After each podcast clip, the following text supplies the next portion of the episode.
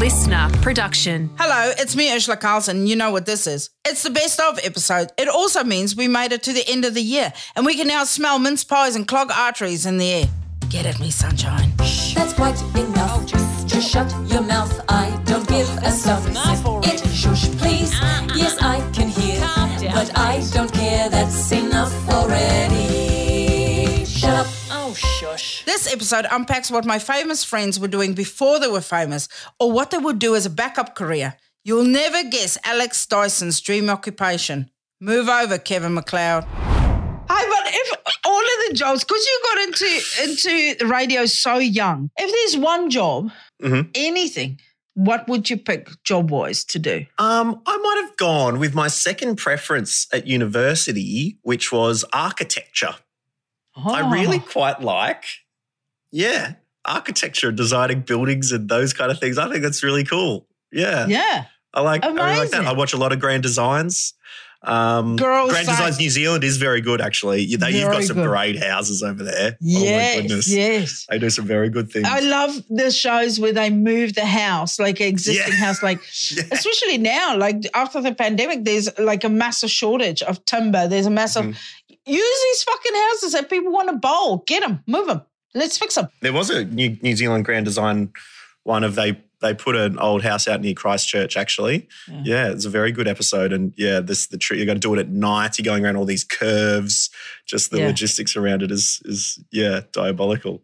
Yeah. What was yours? Have you told yours yet? Oh no, I haven't. I um, I think I'd like to be a surgeon, but I'm I'm shorter than the average bed. So I think because I'm five two, so it'd have to be one of those that would stand on a thing. Mm. you know, on like a platform. or the you could sort of like be get a sore harnessed and dropped from the ceiling. Or you could Oh, be like on those like acrobat ribbons, you know, those ribbons Yeah. that those Yeah, yeah, yeah. acrobats sort of fling down on. I once did a, a, a corporate gig and it was, you know, for like regional council or something. Yeah. And it was just a bog standard corporate gig, right? And then I saw when I walked out, there's the rig and the ribbons to the floor. And I knew, ooh.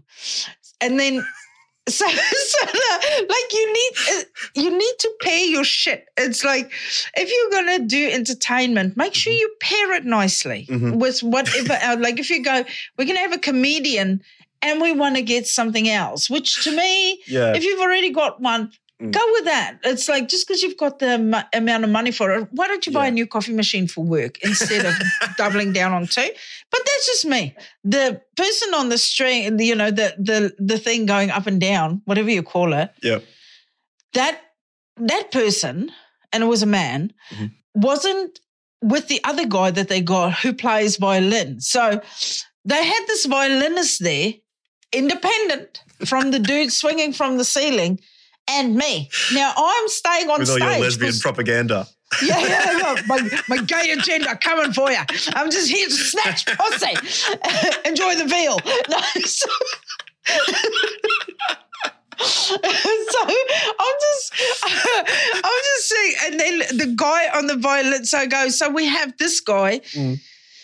And this guy, so then the violinist starts to play, but of course they didn't even meet each other. I only found that out afterwards. He starts playing, and now the guy on the the the what do you call it mm-hmm. starts going up and down, but they're completely out of sync. Like Oh, he's man. playing faster than he's playing. It, it just looked bizarre.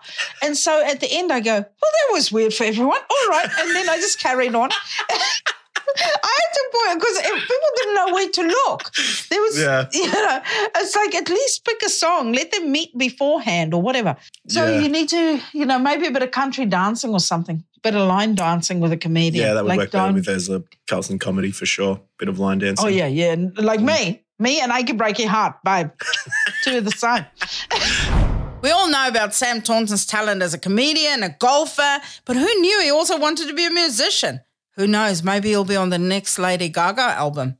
Here's what Sam would choose as a career if the sky was the limit. So let me ask you, what is your dream dream job? Like if you someone said to you right now, Oh my god. anything, it can be anything, like a golf pro or you know host the you you take over the late show or you know whatever. What is your absolute dream job? I think I would like to be a session guitarist Yeah. you know, and just like play on like cool albums and stuff, but never be in the limelight for being a musician, but just like you get brought into the studio and you just get to play like fun guitar solos over things.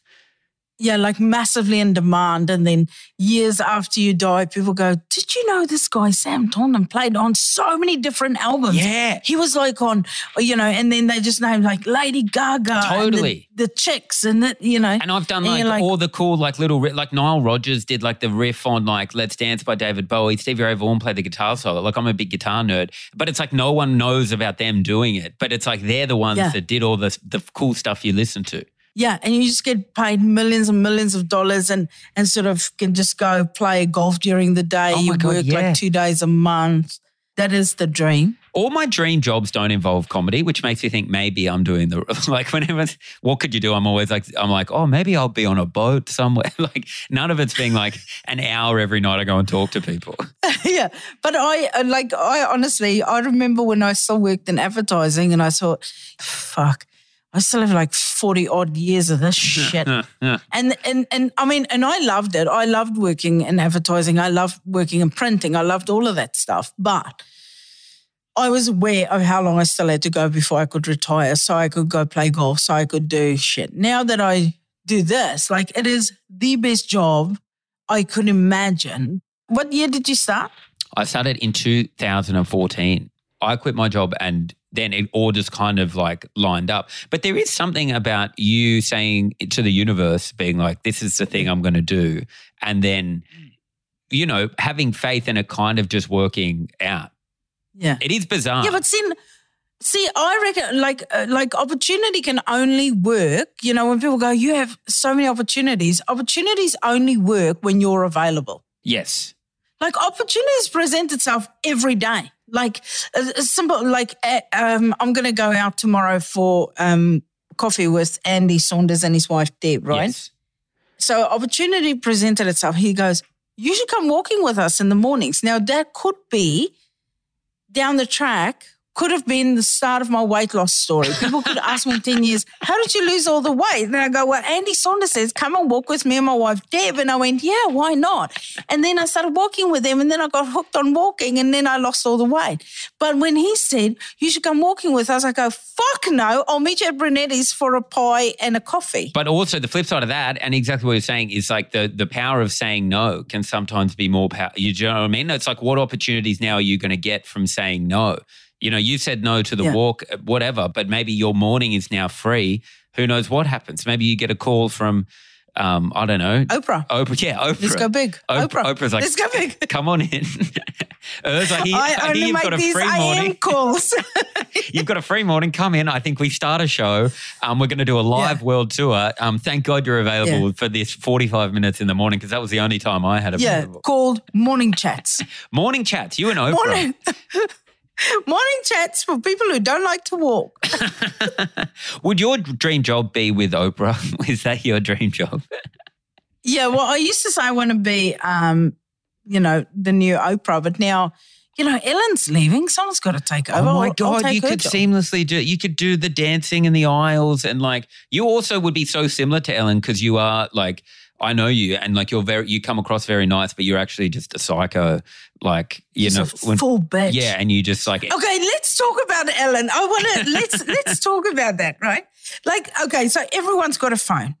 In all those years that Ellen was a bitch, Yeah. apparently, not one audio recording, yeah, I know. not one little snippet of video. What a crock of shit! And is it coincidence that all this stuff about Ellen comes out? Just as the Me Too thing starts burning through the comedy community in America, the minute they hit Louis C.K., they go, but Ellen's a bitch to people. What about Ellen, huh? I also think Yeah. I'm fine with Ellen being mean, by the way. Like, I don't have a, pro- like, Yeah. her, her name is, She's a boss. her name is on the show. It's like if you were doing a show and then in big letters they had your name, but you're important. Like, you're an important person. And yeah, you can be like, get me a chicken salad because if I don't eat, then the show doesn't go well. And then no one's Yeah. going to be like, like if the show gets cancelled because it sucks, no one's going to be like, well, she was very nice to everyone. They're going to be like, Ellen sucks. It's like she's allowed to be mean, in my opinion. Yeah. I mean, how many people look at their bosses right now? Like, if you're listening to this podcast, I want you to think about your boss or your previous boss and go, how many of them were just fucking amazing? Or how many of them Yeah. were power drivers that gave you the total shit? That's what bosses do. Exactly. And that's how results come in. She's firm with staff. Yeah. Sometimes she's a bitch. Please, I'm not even a boss and I'm a bitch to people some days. But she's got to be because she's a woman in like a male dominated workplace in entertainment. So, of course, Yeah. she's got to be a psycho from day to day. Otherwise, people won't take her seriously. Also, have you worked with comedians? Yeah, they're horrible. We are a fucking handful, mate. Like we just want to fuck around and joke around all day and insult each other and mold sledging nine to five. So of course Literally she comes before we goes, started, your producer is James. You just go fuck off to him. in a jovial way. You are Ellen. I'm going to cancel you like Ellen. I've recorded this. I've got receipts. You're going down hers.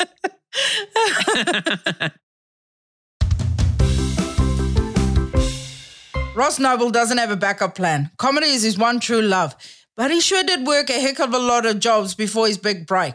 One of the most interesting parts of his career recap is why one of his first comedy shows was covered in meat.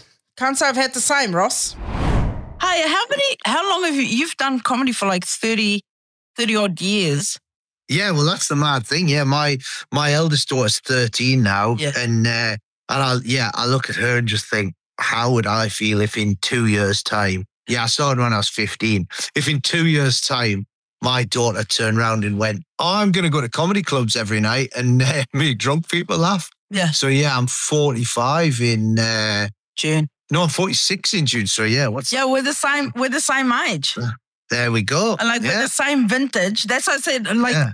we're sort of on the same path. We're sort of parallel, same Yeah. time but different. Um, yeah, yeah, yeah, I just I thought like I read how you started, and I just thought I know you would have told this story a million times, but if you could share with people how you started, I just think it's Yes. amazing. So I was crap at school. I'm dyslexic, but I was good at. I was a good performer. You know, I was a good. Well, I was a good talker. So I taught myself to juggle, and I became. Uh, I used to do like street shows, like busking, you know. Yeah. And then uh, I would do at the weekends. I would go off and uh, I'll do a street show, pass the hat around, make a load of money, and I just went, well, I've got a job now. And my plan was I was going to do that. I was basically going to do. I was going to leave school and I was just going to travel the world doing street shows. And I, I was looking at, it, I was going to make more money doing this than I can from, you know, if you make 500 quid in a day, it's sort of like, you've got to work a few days and you, you're set up, you know? Yeah. So, and then I won some tickets to see a comedy show. And when I was 14, because I used to ring into the local radio station and, uh, because no one ever rang in. It was all old ladies listening in the afternoon. Yeah. So like I used to ring in, I would win all the time. I was getting all these like uh, you know, VHS you know, tapes and uh t-shirts and stuff. And then um I won tickets to see a comedy show. I was 14 and I said to my dad, I went, I've won these tickets. I didn't tell them how old I was.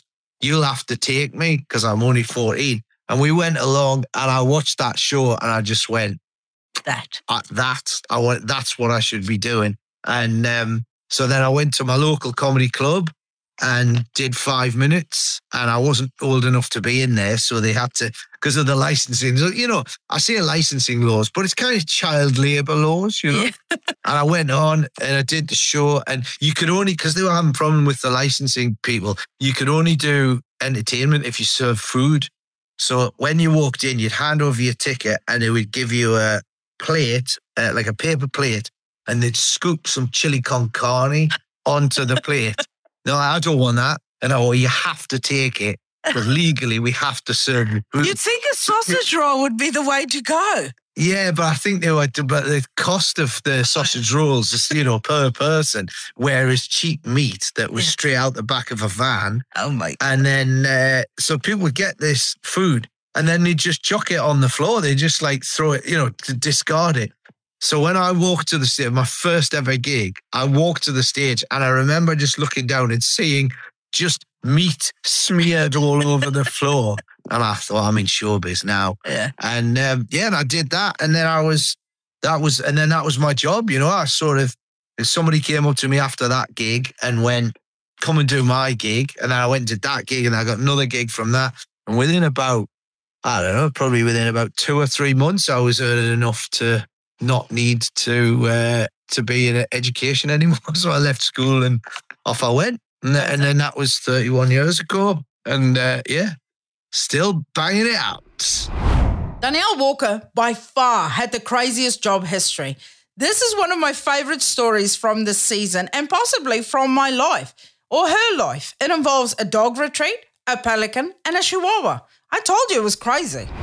What's the funniest thing that has ever happened to you on a job? Oh, once there was a, you know, those extras who come on ad sets? Yeah.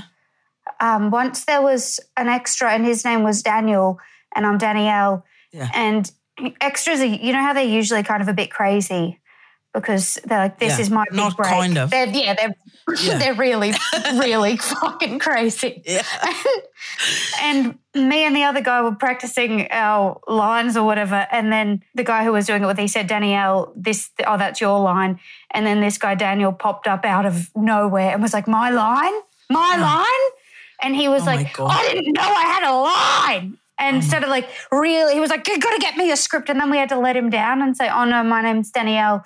And oh, I did love that, the extra going full crazy. Yeah, you wouldn't have believed you initially when you go, it's not you. He'd go, oh, it's probably a fucking spelling mistake on that script. Yeah, she's trying to take it Yeah. away from me, Fucking woman. bitch. Yeah. Yeah. Coming in, taking his job. Oh, is this outside of comedy too, before comedy? Yeah, whenever. Just Oh, the funniest great. shit ever. Oh, well, that's great because the dog boarding kennel I worked at, that was definitely the best one for all time. Once a pelican flew into the little dog area and was trying to eat all the little dogs, like get them in oh their my gullet. God, that's amazing. It was so good. And then the owner, like he came in and he was like seven foot tall and he was a horse dentist by trade. And he was like trying to fight this, not fight, but like get rid of this pelican. Yeah. And they were having like a, a showdown and the pelican was like getting its beak and they got these tiny little serrated beaks as well. And we had to get it out before it ate a chihuahua or something. Fuck. And that was like uh, one of the greatest moments of my life. Imagine you you leave your dog at this dog kennel. Like I leave my dog at a place called Canine Heaven, which is like the, uh, a spa. Uh, Like retreat for dogs when I go away for like a month, but it's the worst name for a place because Yeah. then people go, Where, "Where's Molly?" and I go, "She's a canine heaven," and they're like, "We're so sorry." I'm like, "No, no, it's a spa. Like it's really cool, but uh, worst fucking name." But I just imagine if I leave my chihuahua somewhere and then a pelican comes in just randomly and eats my dog, and then I show up to pick him and they go, look, um, so little Gibraltar, because that's what I'll call my chihuahua, little Gibraltar's not here because a pelican came in and ate it. And I was like, no, you're fucking lying. I want to know where my dog is. And unless you've got that on CCTV, I will never fucking believe that a random pelican came in and ate my dog. I, yeah, I'd never thought about that. Yeah. The fact that it does sound so fake. Yeah. It's like, you fucking lost my dog, bitch, or you sold it. I want my dog. Yeah. Get Gibraltar. We could sell some good ones and make a really good profit probably at that Yeah. place. Yeah, because people wouldn't send their munter dogs. Like you probably wouldn't get a lot of half breed fucking one tooth wonders in there. It'll be the Oh, top yeah. shelf dogs. Oh yeah, we got some Newfoundlands. We got some like dogs you'd never seen before at the pet resort I worked at. And yeah, I like know every dog breed from that place. Those Basenjis, those weird, you seen them? They're like No. these cat type dogs. They they don't even bark. They like sort of howl, scream, and they climb like cats. So they'd never be at the bottom of the pen. They'd be at the top on the door, Yeah. sort of holding on like Oh, seven feet above your head. Yeah, they were really Sounds weird. gross. But dogs do die at boarding kennels just by people bringing in their old dogs. Yeah. It's like, yeah, you know, if you had, I don't know who the oldest person in the world is, but if they came and stayed with you for long enough, they're bound to die sooner or later. Once we had a Great Dane die, he was so old and he was so big, and we had to get a forklift in to get him out. Well, I can tell you that your Gibraltar is being looked after because only animal freaks work at those places. Yeah, no, I think you know because at Canine Heaven they've got CCTV footage, and you can log in and see your dog. But also they post stuff on um, their Facebook page, and let me tell you, I've never seen my dog so happy. I'm going to show you a photo of her now. It's like whenever I see her on there, I'm like, you motherfucker. And they dress them up for like stuff that you go, I, I don't need to see my dog in bunny ears for Easter. This is her in her bunny costume. Are you sure that's a That's not a chihuahua, surely. No, no, no. No, I don't have one of those. I've got a real fucking dog. No, I said if I her name's Molly. If I had a real if I had a oh, chihuahua oh, okay. If you of- had a chihuahua, it'd be called Gibraltar. No, this is this is Molly May. okay, I was like, that's a big ass chihuahua. yeah. Well, I mean, we eat well in my family. Is she in like a cabin Yeah. situation? Yeah. And and they get they they have pools. There's a pool Yeah. and and and she can swim all day every day. It's on a farm. Oh yes, this does sound very similar to what I had Yeah. when I worked there. It was it was genuinely the dream job, and I, I would go back if it paid more than it did. God. Is that the only other job you you've had as a, a pre-comedy? Oh no, I worked. That was my first job, and I was there from like fourteen till uh, seven. Uh, no, fourteen till eighteen. I was there, Yeah. and then I was at Sanity Music, and then I was at Telstra in the call center, and then I moved to London. I was a nanny for two years, and then I moved Oh, wow. back, and I was a receptionist at a doctor's eye surgery, which I got to see some good stuff there because I love gross stuff, and that was Yeah, good. same. Yeah, just I want to go work work with a friend, shadow work, and uh, she's a doctor in the emergency room. I want to go work with her for a week and go. I'll be like an orderly. I'll be your assistant. I'll do anything. Just let me come to work with you, but you won't. I'm not Yeah. because I'm not discreet at all. I will talk Oh. about everything I see. Oh, okay. That I mean, I won't name anyone, but I will fucking talk about everything. Our Chrissy Swan and I are long lost sisters because we had almost identical careers before we got into comedy. And that's also our plan B. That and the fact that we both love doing laundry and HB pencils. Niche, I know. Take a listen. Like, you know, whenever I see you, we always have a good yarn. Mm. But then when I read up about your background, I'm like, I think we potentially were twins in a past life. I think like so. we have a very similar sort of, except for the start. So, how did you start in the entertainment industry?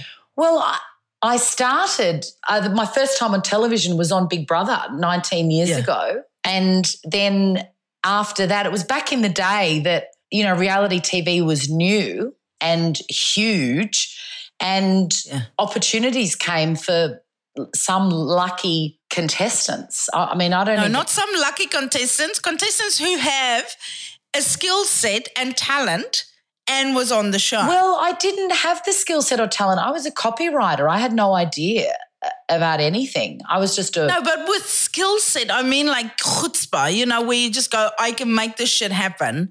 Like, I think you can train someone anything if they have that thing in them to go, I can succeed at this. I know. You just need to show me the right. Mm. Do you know what? I think what helped me the most was my love of risk because when I I did the show and it was a risk, Yeah. and then I was only doing it as a joke for my friends. Yeah. And then I fully intended to just go back to my life because I loved copywriting and I'd worked very hard to get there. And um, when Mike Perso, who now does breakfast on another Melbourne radio station, he's an old radio guy, been around for a million years.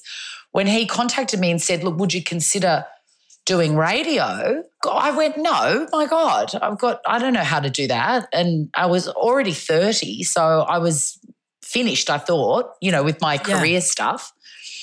And then I just couldn't get it out of my head. And he kept on calling and saying, Look, we're starting off this re- regional radio station in Queensland, and we'd really love you to do the breakfast show. And I said no a few times. And then I just couldn't sleep thinking I would really regret not giving it a go. And what's the worst that could happen? I couldn't do it, or I was bad at it Yeah. or whatever. I hated it. But it turned out I, I loved it. I loved it. I was really lonely in Queensland, but I loved the job and I loved um, I loved doing radio. I just loved it. No one says, and like you say, you love copywriting, right? I was the same. I was 32 when I started doing comedy. Right. And and I was the same. Like they go, I did it once off as a thing for work where my mate said, You have to do it, you have to do it. So he booked it in. I did it as a, you know, just a bit of fun for mates, right? And then it just kind of took off. And I'm like, oh no, no, no, I'm not, I don't want that. I know nothing about comedy. You know, I'm not interested. I, I love my job. And I do. I, I- to this day, I still design. I'm busy making a, a pamphlet for a friend who's a stylist right now. Isn't that great? When did you, because in the back of your mind, you would have been saying, oh, at any point, this comedy thing's going to fall over and I can go back to design. I still say that. How long ago did you think, oh, I don't reckon I'm going back to design? No, I'm still in that phase where I'm like, I could go back. Yeah. I could go back today. Like I say, a few years ago, a friend of mine, um, she's Australian and her mum died suddenly and she's the studio manager for Ogilvy. I used to work at Ogilvy. Me too. Yeah. oh my God.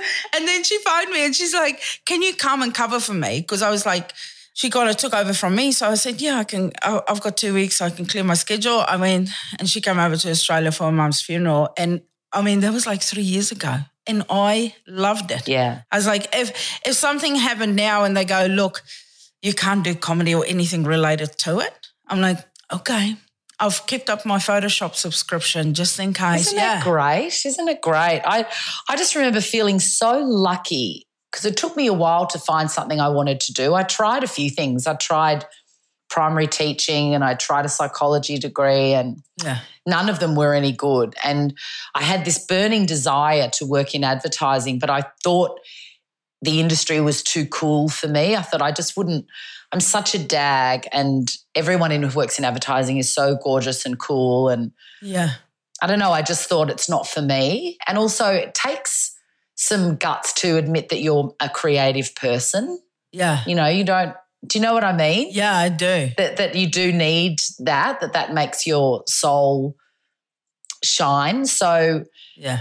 I did some courses and got some jobs, and then I got really great jobs in advertising. And I just remember feeling so relieved and proud of myself that I'd found something to do with my career that I really enjoyed. Yeah. And a lot of that had to do with the people that I worked with as well. And to this day, I feel the same way about radio and TV that the people that I'm working with, I just feel so grateful that I get to talk to them and that, you know, we get to have amazing conversations and they're funny and interesting and, you know, I get to hear their opinions. And I think that's been a big part of my joy from working in advertising and now in showbiz Yeah. is um, you know the off-air times with amazing people like you like i just love you and i can't believe that through my job i get to meet you and we sat in the green room before the outside broadcast at nova and i just Yeah. i just feel so lucky Yeah. that i i have these colleagues as well Thanks for listening to this episode of That's Enough Already, hosted by me, Urzila Carlson, and produced by Natalie Turner. The supervising producer was Nick McClure, and special thanks to Ella Leaf and Beck Sutherland. Couldn't do it without you, gals. If you like this podcast, remember to subscribe, share it with all of your friends, tell your mum, tell your sister. Don't tell that annoying brother of yours, you know. But definitely share it with a friend.